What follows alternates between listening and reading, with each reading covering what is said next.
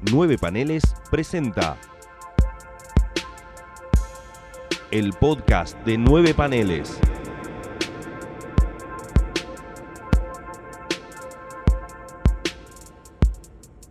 Bienvenidos al episodio número 18 de El Podcast de Nueve Paneles. Mi nombre es Gonzalo Ruiz El mío es Maximiliano Barbarace. y hoy contamos con el regreso estelar del señor Gonzalo Solanat que nos abandonó hace 15 semanas, 15 días, perdón. Ey, ey, ey, fueron cuestiones personales. Pero sí, volví. Hola, ¿qué tal? Mi nombre es Gonzalo Solanot. Volvió Gonza, volvió Máximo, nunca se fue, yo tampoco, pues esta es mi casa. Y estamos acá en una nueva entrega de este podcast. Le agradecemos infinitamente a Javi Hildebrand por haber venido hace 15 días a conversar con nosotros sobre el tema editorial. Me dejó pensando muchas cosas que obviamente es casi imposible, pero estaría bueno como para hacer en un momento de la vida en paneles, en cualquier sea el formato, una suerte de mesa redonda sobre cuestiones editoriales con otras editoriales. Porque bueno, aquellos que escucharon el programa saben que el cierre que dijimos fue lo que hablábamos con Javi es como una de las alternativas que nos dio una editorial. Hay varias, cada quien tiene su propia visión del, del asunto, así que veremos qué pasa si el año que viene o más adelante de alguna otra manera podemos conversar con otros publishers de Argentina, que son varios. Y nosotros teníamos dudas de que íbamos a si podíamos aflojar la lengua de Javi y fue. Vaya que habló. Vaya que habló. Vaya que habló. Y, hablan- y hablando de hablar, vamos a empezar una. No una triada, porque son dos episodios de temas un tanto candentes y polémicos. Pero antes de empezar a. Vamos a prender el fuego, ¿no? Para calentarnos un poquito con las recomendaciones de cosas que estuvimos leyendo estos últimos 15 días. ¿Quién quiere empezar? Bueno, voy a empezar yo. Eh, mi recomendación es algo que venía también leyendo de antes y que mencioné un poco con en, en el episodio anterior, que es Mercy de, de, de JM de Mateis. John Mark de Matisse. Eh, ahora estaba leyendo, ahora estoy leyendo de él. Bone Shadow, la serie que salió en Epic Comics, luego fue reeditada en Vértigo, ahora está por eh, ahora salió un El Omnibus. el Omnibus, no, es un No es un hardcover, es un hardcover, hardcover ah. de, de IDW, si no me equivoco. No, Dark Horse, De creo. Dark Horse. Dark Horse. eh, de, de Complete eh, Moon Shadow. Eh, y Moon Shadow es una historia. El guion es de Di- Matteis. eh, el arte es de John Mood. Y el, el rotulista, llamativo rotulista, es Kevin Nolan Mira. el dibujante y entintador. La historia es bastante eh, compleja porque va de. Primero, tiene mucha de prosa, o sea, zarpado de prosa, mucha narrativa.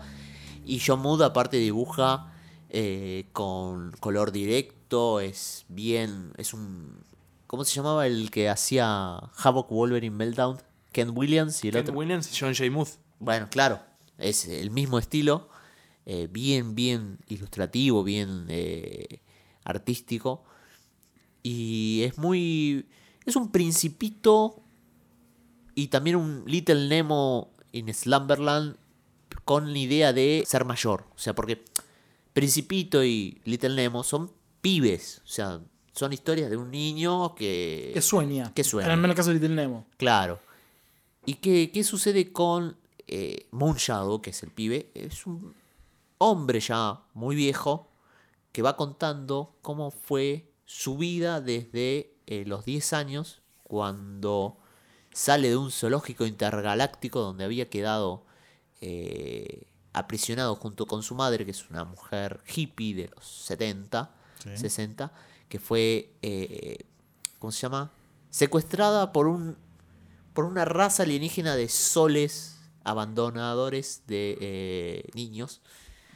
que uno de estos soles muy flasheros se casa con Sunflower, la madre de Moon Shadow, nace. Moon Shadow eh, comienza a vivir sus aventuras cuando los soles dicen, bueno, acá hay una banda de extraterrestres de distintos planetas y porque, no sé, se nos pintó y, y tenemos ganas, vamos a echarlos todos de la prisión y que salgan al mundo y vuelvan a sus planetas.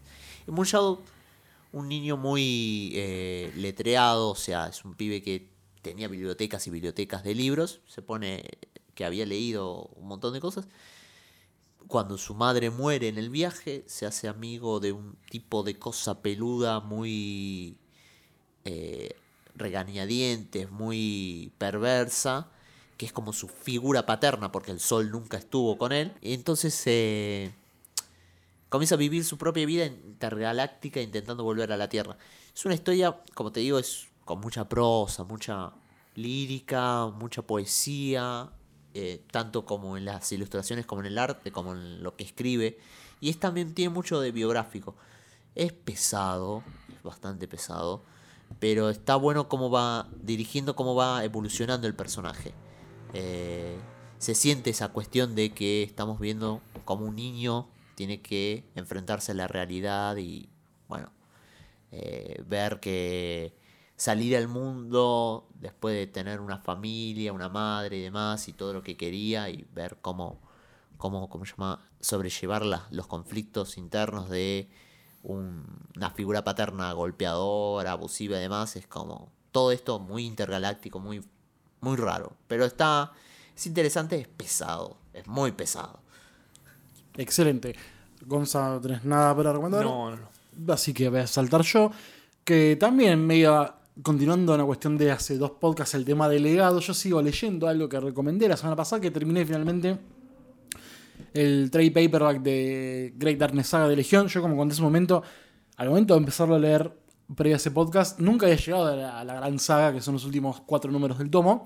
Finalmente los leí. Alucinante, sobre todo porque pasamos de Pat Broderick, que hace los primeros cinco números del tomo, hasta la Great Darkness Saga, donde Giffen empieza a dibujar un Giffen que todavía no explota a lo mejor de sí, como vemos mucho más adelante, ¿no? En su plagiarismo a José Muñoz, esto más es un plagio a Kirby, es un Giffen muy clásico que empieza a mostrar un poco su beta más experimental al momento del dibujo, pero bastante medido dentro de todo. Aún así no, no deja de ser un dibujo precioso. Y no solo terminé de leer el DP y justamente La Gran Saga de la Oscuridad, un arco recomendadísimo que lo puedes leer sin tener que saber nada de Legión. Salvat lo sacó hace un par de meses, debe ser muy fácil de conseguir y es un precio mucho más accesible que el TPB americano que va a valer hoy por hoy una luca. Sí, que trae más Que- cosas, además. Bueno, más que tiene más cosas, tiene, tiene los famosos breakdowns que hacía Paul Levitz, tiene, bueno, números previos que están bastante buenos, que dan un poco de contexto, pero bueno, si te interesa leer La Gran Saga de la Oscuridad, Salvarlo sacó en un tomo de 500 pesos que están en todos los kioscos, así que yo creo que si lo llegan a ver, cómprenlo porque la Legión es algo que no tiene muchas ediciones en papel, lo único que tienen es esto y an- anteriormente eh, muy incompleto el volumen 3 de Paul Levitz, eh, o sea, el previo a el volumen 4 que cubrimos nosotros en 60 años después, el podcast de nosotros no paneles, es lo único que hay de Legión en español.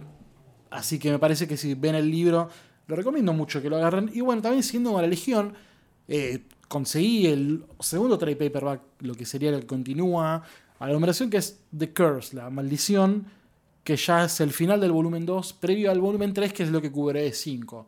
Aunque igual 5 lo editó a partir del número 30 y pico, creo. O sea, faltan 30 números previos que se consiguen solamente en edición americana. Pero acá tengo, digamos, un lindo ensamblaje para leer. Parte del volumen 2, que es cuando la Legión empieza a despegar finalmente dentro de lo que era Adventure Comics, salir un poco de la Bronze Age y salir disparando a la Dark Age. Y esos son los momentos donde la Legión empieza ya a hacer base en cómo se establecen los personajes. Medio lo que conté un poco en el episodio anterior, ¿no? Esta cuestión de el plagio que hay tan evidente a la- los funcionamientos de los personajes, a lo X-Men, cómo se establecen los vínculos entre ellos, cómo son las dinámicas de grupo. O sea, la diferencia que tiene más importante la Legión en comparación de X-Men es que son 20 y pico personajes. Los X-Men nunca fueron más de 10, sobre todo en esa época.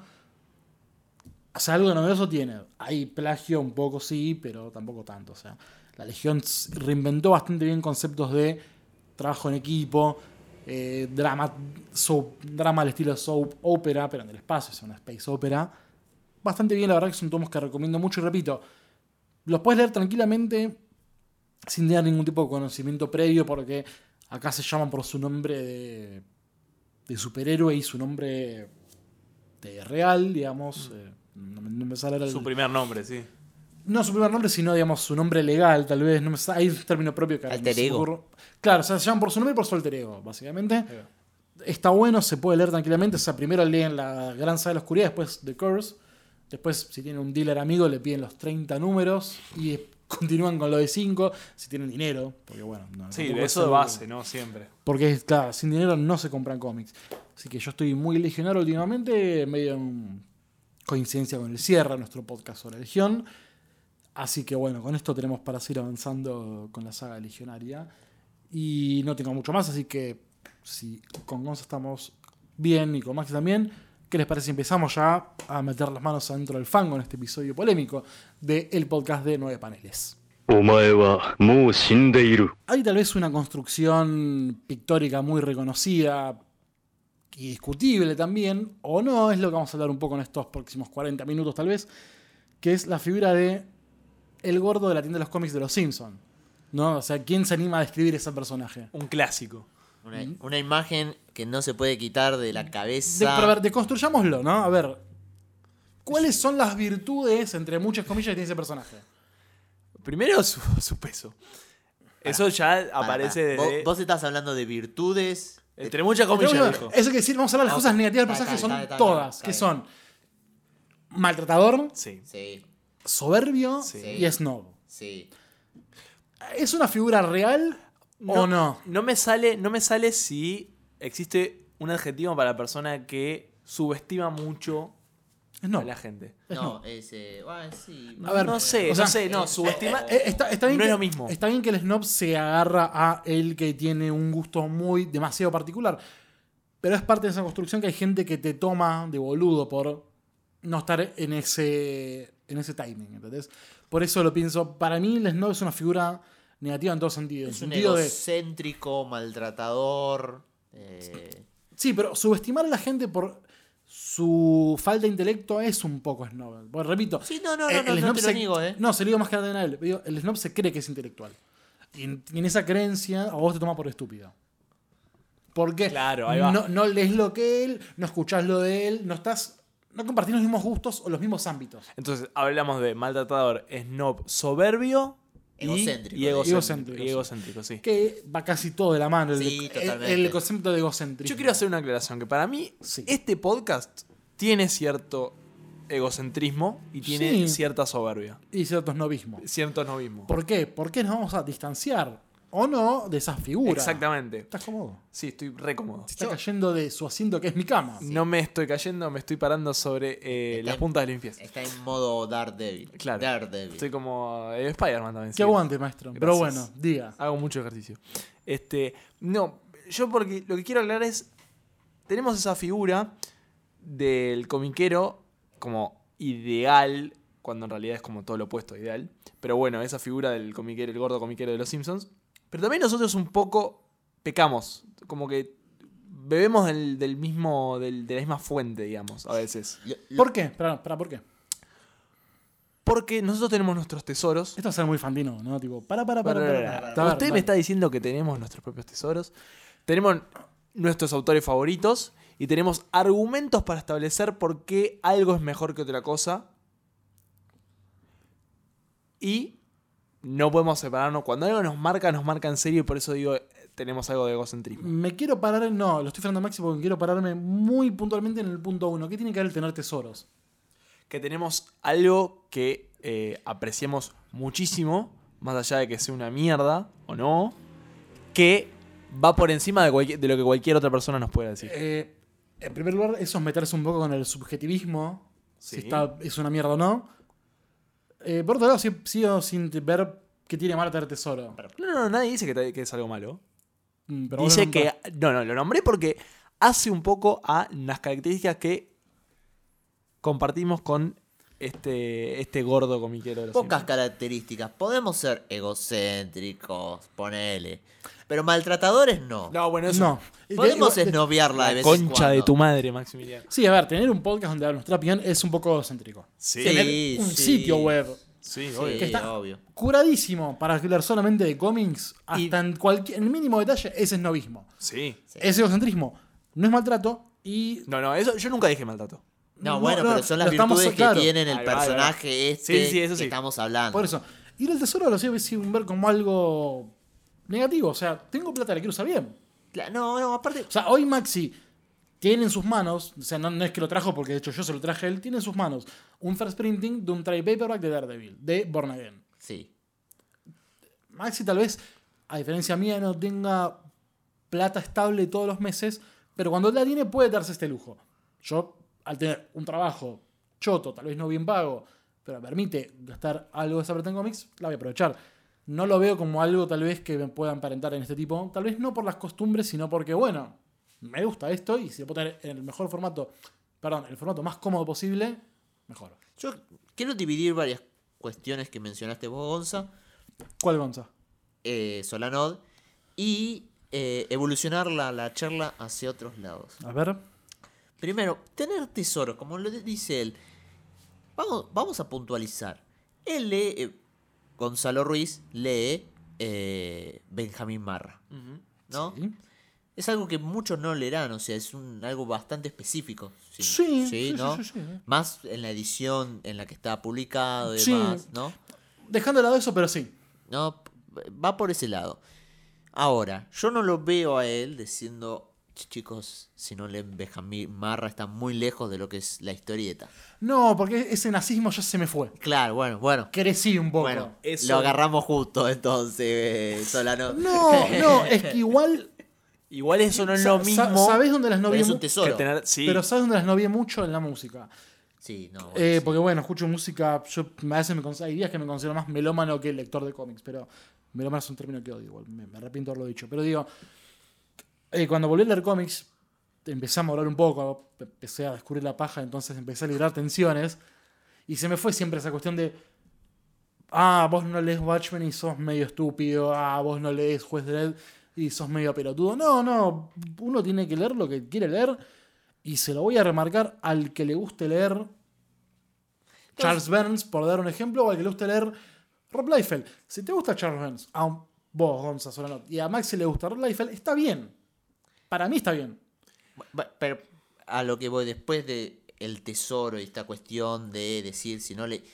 Es que también aceptamos que, por ejemplo, a Ruiz no le gusta Frank Miller. Yo lo acepto eso. Sí.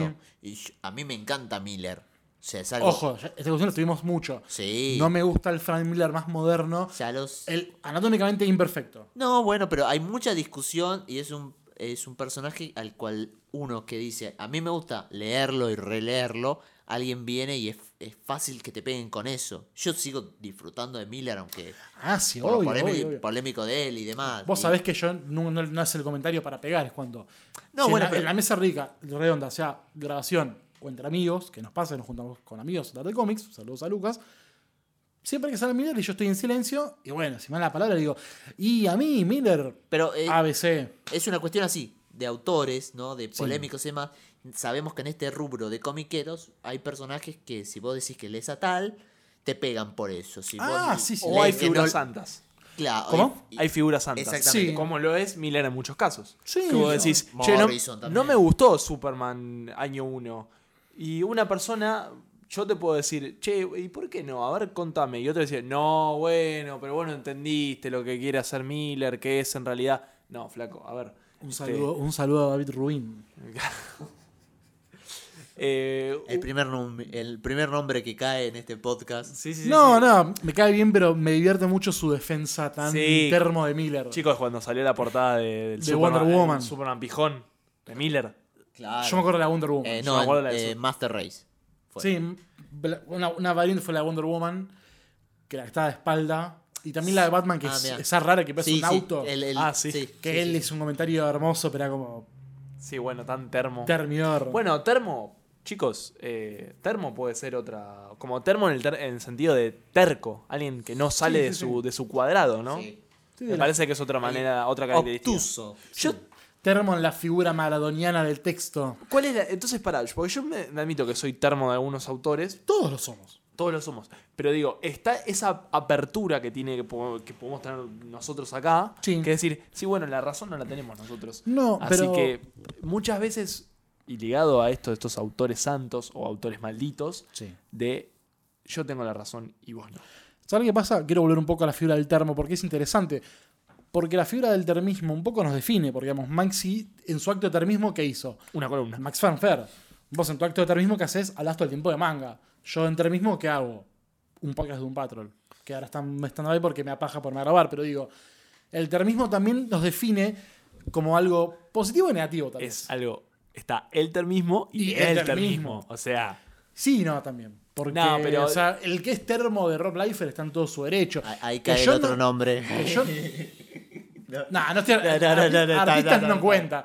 No, no, no. no, no, no, no estoy hablando de artista, eh, estoy hablando de termo de Life. Sí, mi ídolo personal, Ed Piscor. claro. Ah, y sus amigos, Tom claro. Jim Ragg y Michelle Fifé. Yo los voy a bancar toda mi vida porque los tipos son mejores que Liefeld. Y además Tom son conscientes Son conscientes, sí, de sí. esa figura y de su propio fanatismo por esa figura. Sí, que responde una época. Maxi es lo que toda mi vida te iba a correr con esa mierda, porque me los puteas a los tipos, porque le gusta Liefeld Image, pero tiene la culpa porque encima dibujan como los dioses. ¿Les gustó? Nada. Ahí te- tenemos que entender a veces que vos, Maxi, naciste en los 90, si hubieras nacido en los 80, hoy capaz eras fan de Youngblood. Hay gente que es fan de Cazador, boludo. Maxi, sos fan de cable, disculpame que te lo diga. No soy sí. fan de cable. Chau, no chicos. soy fan de Chau, cable. chicos. No soy fan de cable. Nos vemos en 15 días. Y menos que cable de Rod Liefeld que nunca leí. No, mentira, es un chiste. Eh, sí me pod- Se tenía que decir y fan se dijo. de- Sos fan de Kid Cable. No, tampoco.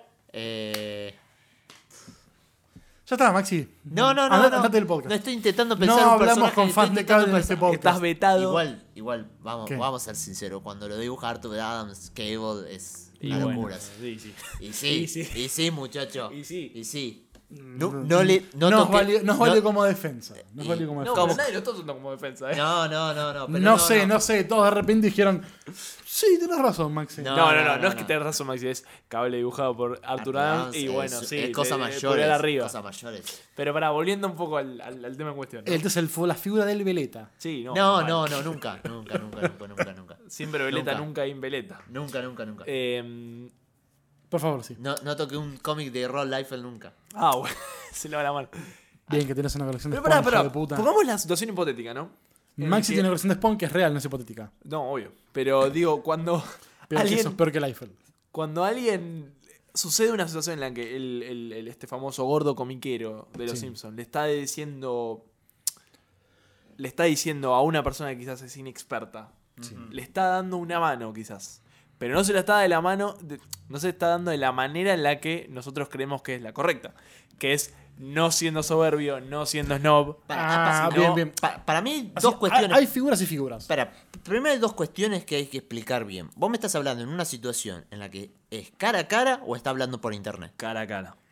Y bueno. Me encantó la variable que pusiste, Max. Y Sí. sí, y sí. ¿Por qué qué? Porque Y en internet sí. todos somos guapos. Todos somos No, y- y eh, aparte a de eso- Mohamed Ali. Y, y aparte de eso, a veces los signos no se entienden, o sea, la, la charla no... La persona que transmite el mensaje lo dice en un tono y el chabón que lo lee lo está leyendo en otro. Exacto. Sí. Y los tonos no se transmiten en eh, por internet. Cuestiones básicas de eh, esta materia que hemos semiología. Claro, semiología, exactamente. Entonces, o semiótica, como, Sí. según la, Como lo según el país. Eh, siendo esto, vos me decís cara a cara, ¿cómo es la situación? O sea, volvé a relatarme. Igual te voy a tirar una, un buen detalle. Un No, buen no, detalle no, que es el, el chico viene de ver Spider-Man Far From Home y dice, hola, ¿qué tal? ¿Qué pasó en esa película? Estás Quiero- como un mes hablando de. Y bueno, no sé. Ya se fue de cartel. Basta. ¿cómo sabes? ¿Cómo sabes? Todavía no Eh, sabes. Avengers todavía sigue en cartel, Eh, ¿eh? Se reestrenó. Eh, no, bueno, va este chico a la a la comiquería y dice, hola, ¿Cómo ¿qué sabes? tal? Es 19 de agosto, Maxi. Quiero quiero comprar un cómic de Spider-Man porque vengo de la película Far From Home y Sí. vengo excitado. Están en, la comiquería del Vas señor sex gordo. shop. Muy bien. Sí, el primero. No, sex shop y después Bueno, segundo. Una de las situaciones a la que quería llevar esta El charla. sex shop. No, aparte. Ah, Es algo que, perdón, que Es muy gracioso esto porque no iba a ser un podcast de comedia, pero creo que es el más No, gracioso está de todos. me, perfecto. me sí, tiraste no, el pie perfecto. Es algo muy interesante porque esto lo hablamos en el podcast que hicimos con Marina Patruco sobre cine. Sí. Que hablamos un poco de la figura del que es el maltratador, ¿no? Que Sí. pasa esa cuestión de cuando Sí. uno va al, del cine y, y está esa cuestión de que uno te puede tomar por estúpido porque decís, che, en el cine descubrí Ant-Man y quiero leer un cómic y capaz el tipo que te atiende te dice como... "Mm, Jaja, ¿qué? Le voy a vender el más caro. Claro. Qué cosa, qué cosa, cosa que pasa, Te ¿eh? voy a vender el Marvel. No, ¿sabes cómo empezabas con Gold. el Marvel Gold de Claro, de Skull Panini, Line? de Claro. Tomá. En tu cara. Eso es medio nuevo todavía, no salió. O sea, ah, sí salió, sí salió. Lo vi. Es tapa lindo. de John Byrne, papá. Sí, es lindo, lindo libro. No, yo tengo el Ah, Marvel sos un Gold snob. de Stan Lee y Jack Kirby. Ah, peor todavía. Que tiene la- el- los Marvel de Spotlight, lo que son, que son la aventura de, de John Byrne con Michelin, creo. Claro. Que es bellísimo. Pero a ver, sí. Hay una cuestión también de cómo te posicionás vos. Dejando de lado ¿no? también esa cuestión de el ignorante, que puede ser cualquier persona que digamos ignora, que es válido tener cierta edad de ignorar tipo quién es John Byrne. Yo, a ver, una, cosa que conté muchas veces. Yo leí, leía cómics a los 10 años, corté en un momento de mi vida porque quería comprar otra cosa y no tenía plata, porque era menor. Y cuando empecé a laburar y empecé a reconectarme con los cómics, recién ahí, a los 19, 20 años, empecé a buscar en internet quiénes son los que hacen un cómic, ¿no? O sea, para mí no sabe quién era Stan Lee. Que es un O colorista, sea, que es de hecho, un letrista. ye- o sea, yo fui de las personas que pensaban que Stan Lee era el viejo de Marvel de las películas. Bueno. Después me di cuenta que el tipo bueno, era el guionista eh, principal, un tipo que tuvo una historia espectacular como de este cómic. Y bueno, después descubrí que, bueno, el tipo afanó, digamos, no, no le pagaba a los empleados. se robaba arte se original. original. O sea, después descubrí, o sea, llego el camino, ese es largo. A mí lo que me pasa hoy es que me genera una cuestión de educador al decir, bueno, yo estoy en una disposición de vos que no conoces esto, te puedo contar qué es. Me puede poner un poco en un pedestal choto. No, pero, me parece que es lo más indicado compartir eso antes que, digamos, callarme la boca o, mm, sí, callarme la boca y no hacer nada. ¿Sabes cuál es la diferencia? Para mí que no, vos no buscás ese pedestal. Vos no buscás estar en ese pedestal. Vos no buscás esa, po- esa situación, esa posición. No, No, estar da. sobre los demás. Claro, se da por Se tu da interés. Y ahí es cuando vos te tenés que dar cuenta, Sí. persona, vos no, Gonzalo Ruiz, Sí, no, sino no. persona que eh, se empieza hable, a interesar sí. por el mundo de los cómics y que empieza a conocer que un gran poder conlleva una gran responsabilidad. ¿Y eso qué significa? Que tu conocimiento no te permite maltratar a gente que quizás no tiene el mismo que vos, sino que tenés que redireccionarlo. ¿Por qué? Porque vos no podés malgastar esa pasión, esa energía. O, No, es o sí estúpido. podés, pero podés ser una persona de mierda también. O no, sea, es que lo sos, de hecho. de O sea, hecho, si lo haces- si lo haces de esa manera, sos un poco de mierda. Pero justamente por eso, ¿por qué no vas a compartir ese momento que quizás vos pasaste por el mismo con esa persona que está buscando justamente eso? Y qué mejor que justamente esa voz, persona, la que sea, la que, sea que esté escuchando en este momento, que se sienta identificado, le muestres ese camino. Digo, ¿no? Me parece que es lo mejor eh, que Sí. le puede pasar a alguien como sí, comiquero también. cual padre o madre que le enseña al hijo o hija a caminar. Algo Es, así. es lo mismo, en cierta manera. Una, una metáfora bastante volada, tal vez, pero digo, es una imagen muy válida. Mostrarle a alguien que no sepa te puede poner un poco en un pedestal, pero también ese pedestal de- depende de cómo lo hagas, en qué posición, cómo la haces. Obvio, Cómo, obvio. cómo le hablas a esa persona, que puede ser un niño, una persona de tu edad que no sabe y decís, qué sé yo, yo, una cuestión muy personal. Cuando hablo con mis viejos o mi abuela, soy muy reduccionista porque me da un poco de paja explicar. Oh, acá todos. Pero, además, hay personas que la capaz tienen tal vez la mayor paciencia que ellos y más ganas de conocer que me puedo sentar y decirle, y Stan Lee y Jack Kirby son dos personas que hicieron A, B, C, D, Z y hablo con ganas y pasión. Bueno, a, a mí me sucede mucho eso cuando mi familia sale de ver alguna película de Marvel y vienen y me comienzan a preguntar, che, ¿y esto pasa así, así, así? Yo digo, bueno, no, así, así, así no pasa. Ponele que pase así, así, así, y que lo podés leer por acá, acá, acá, pero no, no, así, ah, entonces lo inventaron, y sí, lo inventaron en la película.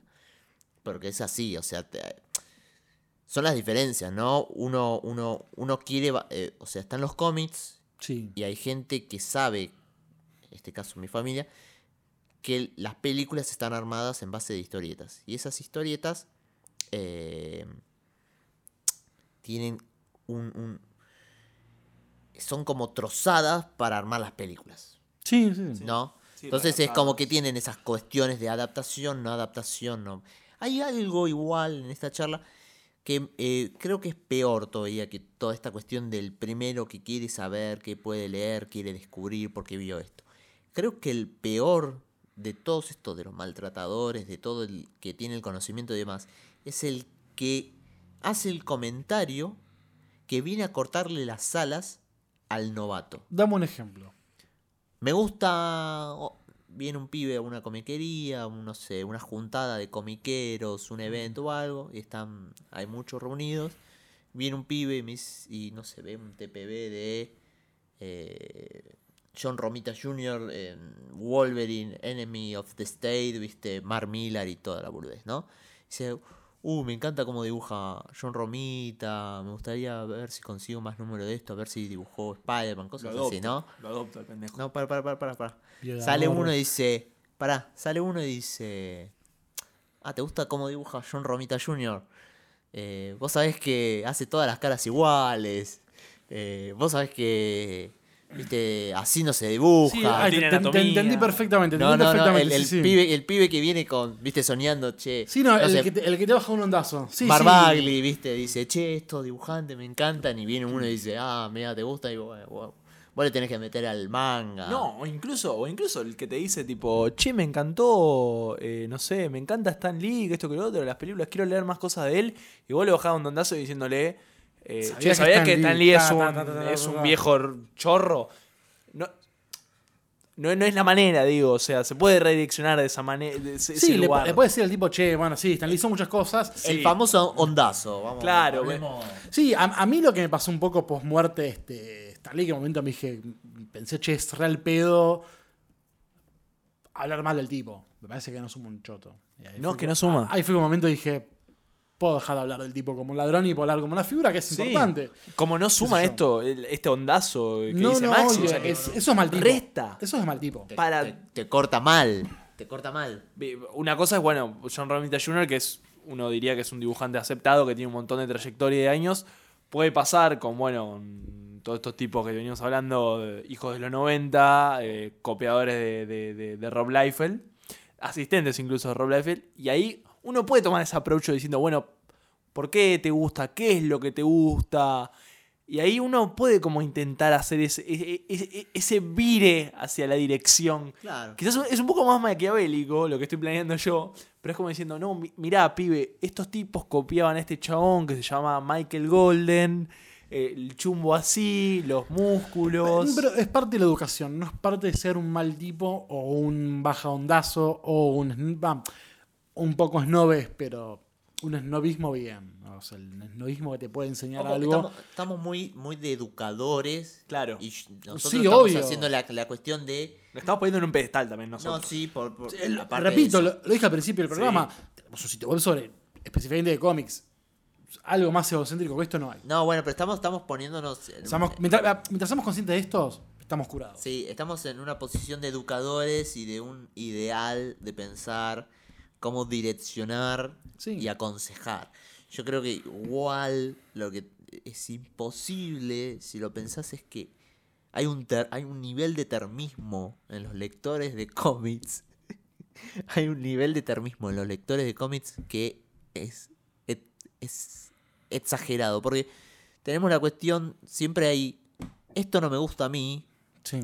Y después sale el retruco y dice, no, pero yo soy fanático de esto.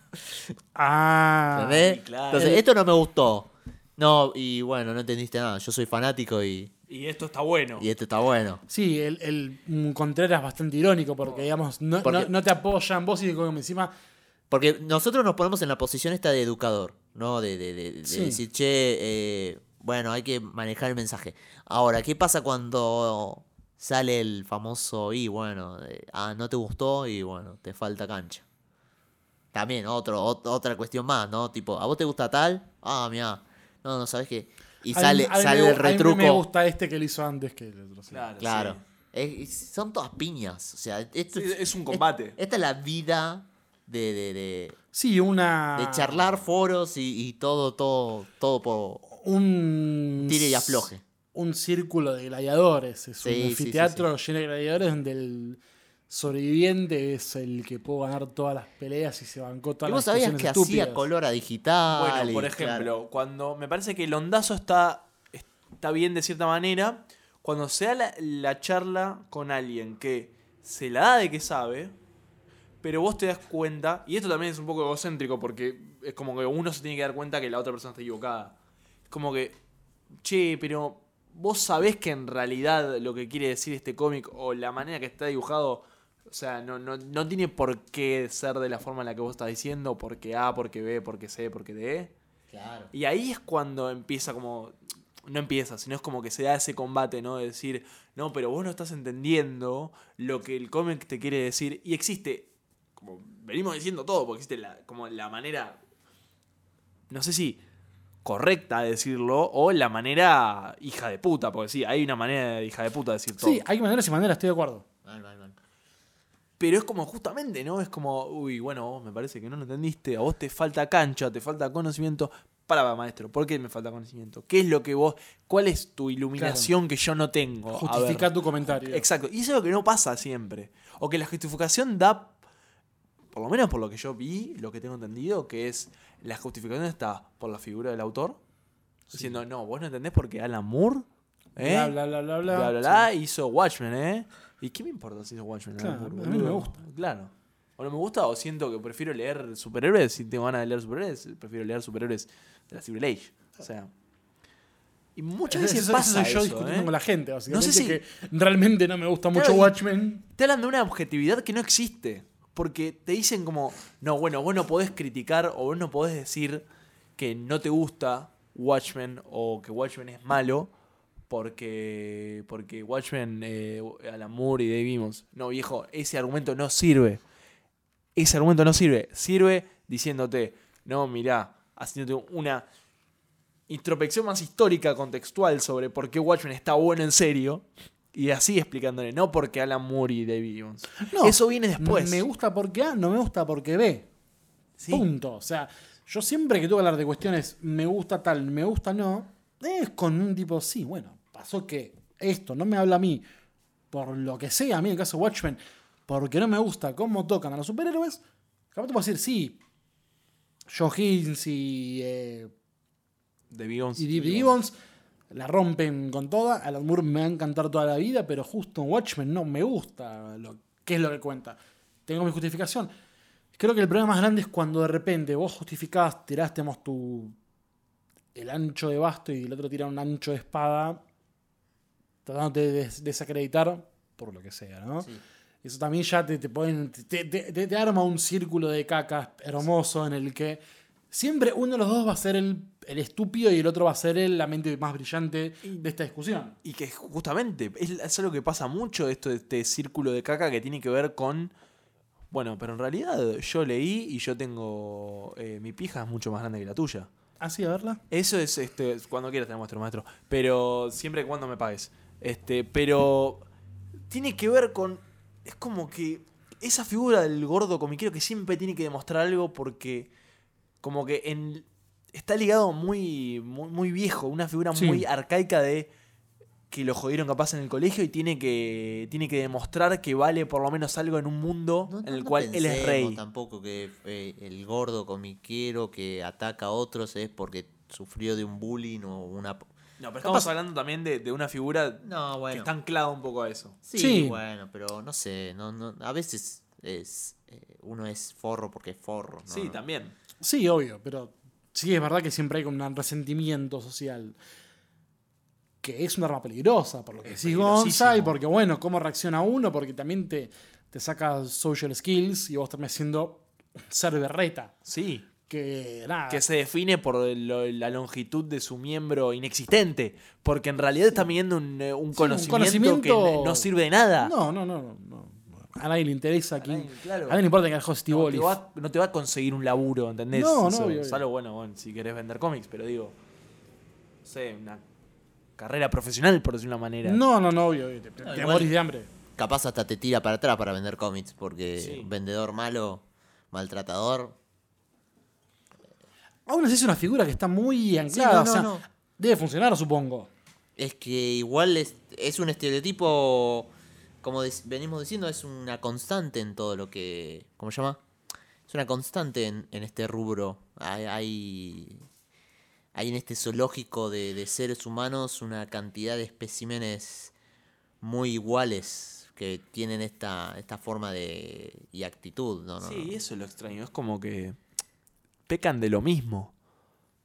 Más Sí. allá de, atra- de de atrás del mostrador como de afuera del mostrador. Y algo también que es muy interesante, ¿no? Como para empezar a cerrar esto.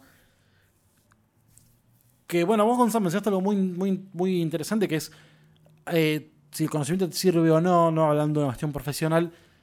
Al punto se puede hablar de una cuestión política del cómic. O sea, el cómic siempre tiene algo tal vez de político, si querés verlo de alguna manera. Cuando ocurren estas cosas que hoy no se, con- se llaman medio de mala manera, ¿no? El whitewashing, pinkwashing, Sí. blackwashing, que es cuando personajes cambian de sexo o de etnia. Y esto involucra también la llegada de gente un poco más horrida que el gordo comiquero, que es gente que El, te facho toma. comiquero. Exactamente, ¿no? gente que te toma de lavado de cerebro. Sí, no. eh, La empresa capitalista más grande del mundo quiere tu cerebro lavado para que de izquierda. Me parece que no entendiste nada de economía en tu vida. Porque no hay ningún econo- no hay ningún imperio capitalista se basó en la izquierda. Claro. Claro, no, to- to- totalmente. Sí. No, a ver, este- es es la cuestión del fanático termo también, ¿no? Va por, por ahí, pero no sé qué, hasta, hasta qué punto es fanático y hasta qué otro punto es un sujeto que quiere armar un tipo de odio hacia una industria Supremacial. porque sí. A mí me gusta mi Capitán América blanco, americano, Y rubio rubio. y de ojos celestes. sí. Menemista también. Pro vida mejor. Claro. Va por todo, va por ese lado. Sí, no, pues, eh, es como también una- un anclado que es muy, es muy gracioso, porque va por el lado también de que estos sujetos piensan a los personajes y dicen, están queriendo que, hacer que todos estos personajes sean Social Justice Warrior. Están arruinando mi infancia. Claro. Sí, amigo, están viajando en el tiempo y están pegando en la nuca a vos a los 14 años. No, y aparte, ponerle Capitán América, ¿no?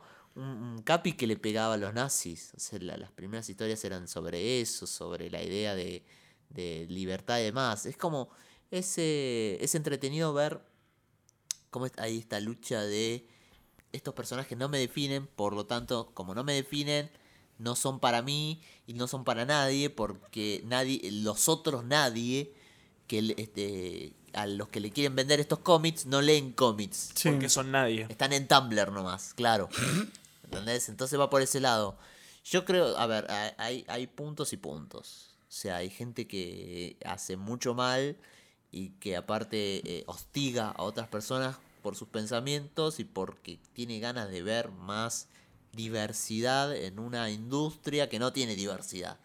Porque es como, es, es lo irónico de todo. O sea, hacen personajes que siguen siendo estereotipos de estas cosas y no hay una diversidad real.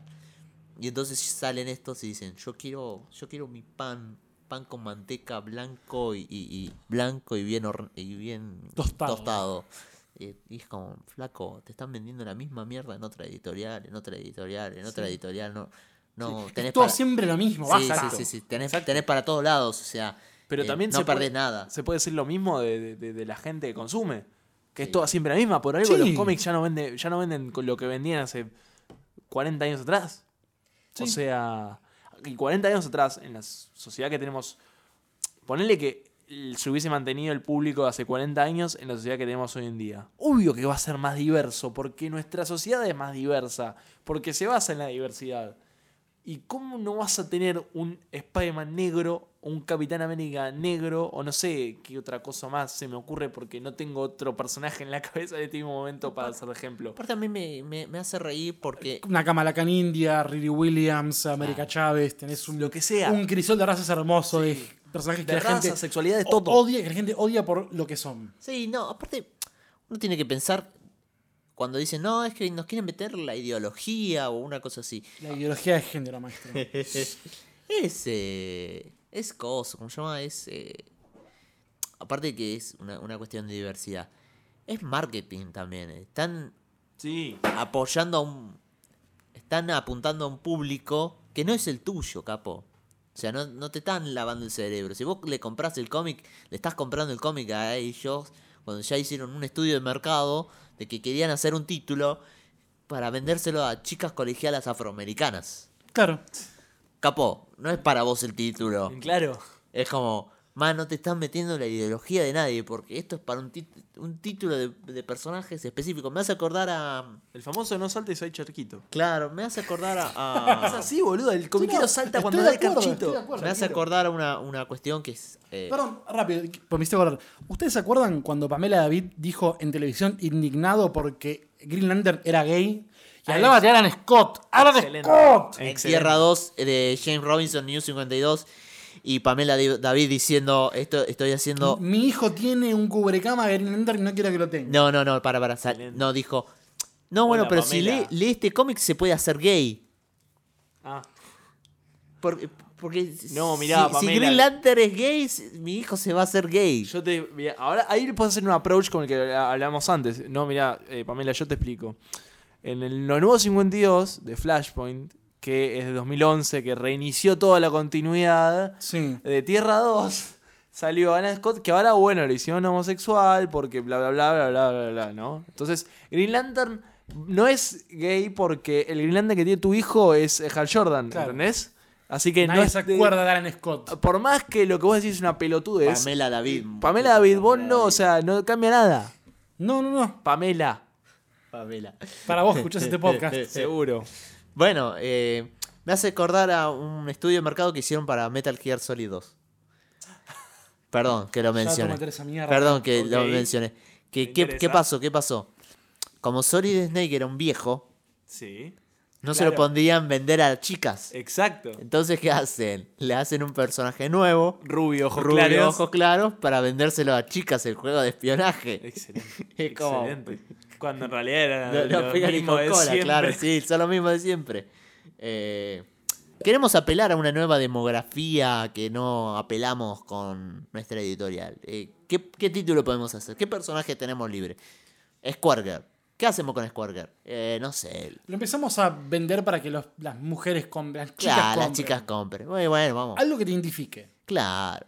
Entonces, son cómics y la gente se indigna por muchas cosas muy estúpidamente. Lamentablemente, el fandom Lamentablemente. que, que rodea los cómics se indigna muchísimo. Tóxico. No por nada decimos, está en internet el famoso Comic Gate. De eh, white eh, people haciendo de gatekeeping de eh, personajes de cómics. De ideología, todo esto es lo que estaba diciendo Maxi, que es una manera como muy sencilla de explicarlo, ¿no? Todo ese Sí. movimiento empezado quizás por. No sé si empezado, pero que tiene a, a Ethan Van Cyber como, Como bandera. como bandera, sí, sí, como su Hitler. Pero. pero volviéndolo al ámbito del internet. Es interesante como todos somos gallos en internet y todos somos el más capo. Pero la hora de decir, mira, flaco, eh, nos tomamos unos mates y discutimos. Son una especie de malvadisco asándose al fuego, ¿no? Porque lamentablemente, y es algo que está ligado a la figura del comiquero, el, ese mundo es algo así, es algo medio como de mentira. No, no quiero decir como de mentira, pero es como algo de. En el anonimato o, o en la internet me da un poder, me siento súper poderoso y en la, cuando te das cuenta en la vida real eh, no sos nadie. También hay que pensar que el, el internet genera algo que es una campana de eco, ¿no? Eh, ¿cómo, cómo se llama eso? Cuando son las mismas voces. A vos te dicen, che, sos un capo. eh, vos le decís a otro. Teléfono un- descompuesto, porque No, no, pero- Gonza Capo no te lo- Bueno, bueno. No, pero lo que. Picante, ¿eh? No, lo que voy es que a veces eh, Internet también genera eh, grupos sectarios, ¿no? Entonces es como, no sé, Sí, fan, ¿con- con de la revista? Scorpio, ¿Con ¿entendés? quién elegís hablar? Fan de la revista Scorpio, Sí, eh, lo único. columberos. Fa- Exactamente, columberos. Menos mal que no vamos a dar nombres. Yo no dije ningún nombre. No, no, claro, pero se entiende ese punto. O sea, son todos fanáticos de una sola cosa, no salen de ahí. eh, vamos a hacer un grupo de apreciación de Rob Liefeld. Que está perfecto hacer un Sí. grupo de asociación, pero no me bardees porque a mí no me gusta de tu grupo de apreciación. Que nu- nunca vas a saber si te bardearon, porque es tan Ah, obvio, sectario tan que es, sectario, claro, sí. Che, vos sabías campana que- de eco. Ahí va. ¿Vos sabías que en el foro de, de la revista Quack, en el, sub, en el subforo del tema del mes, eh, dijeron, hola Maxi Barbalace, el podcast de mierda que hace? Y es el único comentario. Obvio que no te vas a enterar nunca. Nunca, nunca. Por eso, No, vamos, no me van a aceptar la solicitud de amistad. No, por eso vamos a crear el foro de nueve paneles para, nunca en la vida. cre- para crear nuestra isla paradisíaca online y bardear a esa gente. La única isla que quiero es una isla offshore con un montón de plata. Ah, te paso la mía. Pero bueno, si quieren aportar a Miss Love Shore, pueden ir a facebook.com barra 9 paneles o en Instagram, que es arroba 9 paneles, donde pueden discutir con nosotros también, en Twitter incluso con el hashtag 9 paneles, a nuestras cuentas que son Arroba Gonza Solanot en Twitter y en Instagram arroba gonza.solanot. En Twitter, Maxi Barba y en Instagram, Britpopkido. y yo soy Gon M. Ruiz en ambas redes.